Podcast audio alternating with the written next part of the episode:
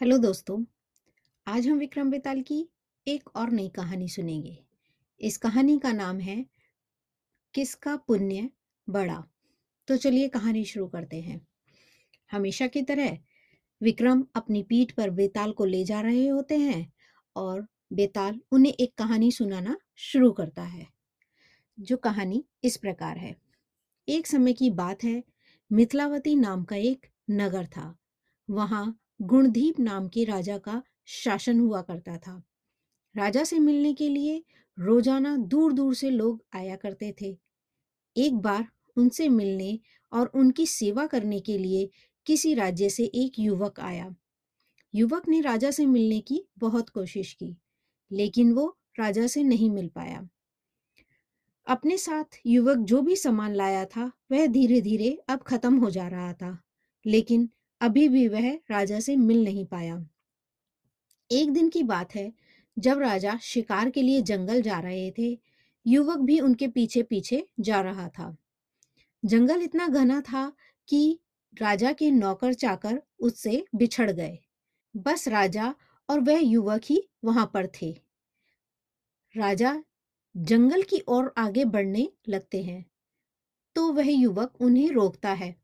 राजा उसकी तरफ़ देखते हुए कहते हैं, तुम इतने कमज़ोर क्यों लग रहे हो?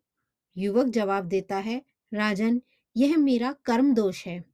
मैं कई राजाओं के पास रहा हूँ, जो हज़ारों लोगों को पालता है, लेकिन उनकी नज़र कभी भी मुझ पर नहीं पड़ी। अपनी बात आगे बढ़ाते हुए युवक कहता है, राजन, छह बातें इंसान को कमज़ोर बनाती हैं। गलत व्यक्ति से प्रेम, बिना कारण हंसना स्त्री से बहस करना, बुरे स्वामी के लिए काम करना, गधे पर सवारी और संस्कृत के बिना भाषा। इसके अलावा पाँच चीज़ें, आयु, कर्म, धन, विद्या और यश व्यक्ति के जन्म के साथ ही विधाता उसके नसीब में लिख देता है। जब तक कोई पुण्य करता है, तब तक उसके पास सेवन करने के लिए बहुत सारे दास दासी होते हैं। जब पुण्य कम हो जाता है तो भाई भी भाई का दुश्मन बन जाता है। लेकिन राजन, स्वामी की सेवा का फल किसी न किसी दिन ज़रूर मिलता है। युवक की इन बातों का राजा पर बहुत असर हुआ। थोड़ी देर बाद दोनों नगर लौट आए। राजा उस युवक को नौकरी पर रख लेते हैं।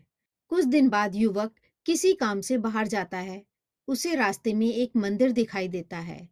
वह अंदर आता है और वहाँ स्थापित देवी की पूजा करता है।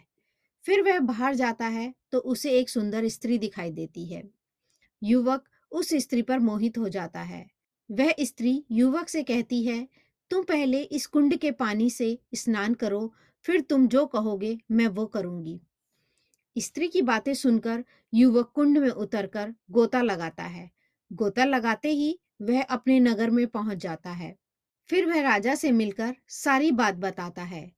युवक की बात सुनकर राजा बोलते हैं, मुझे भी वहाँ ले चलो, मैं भी यह चमत्कार देखना चाहता हूँ।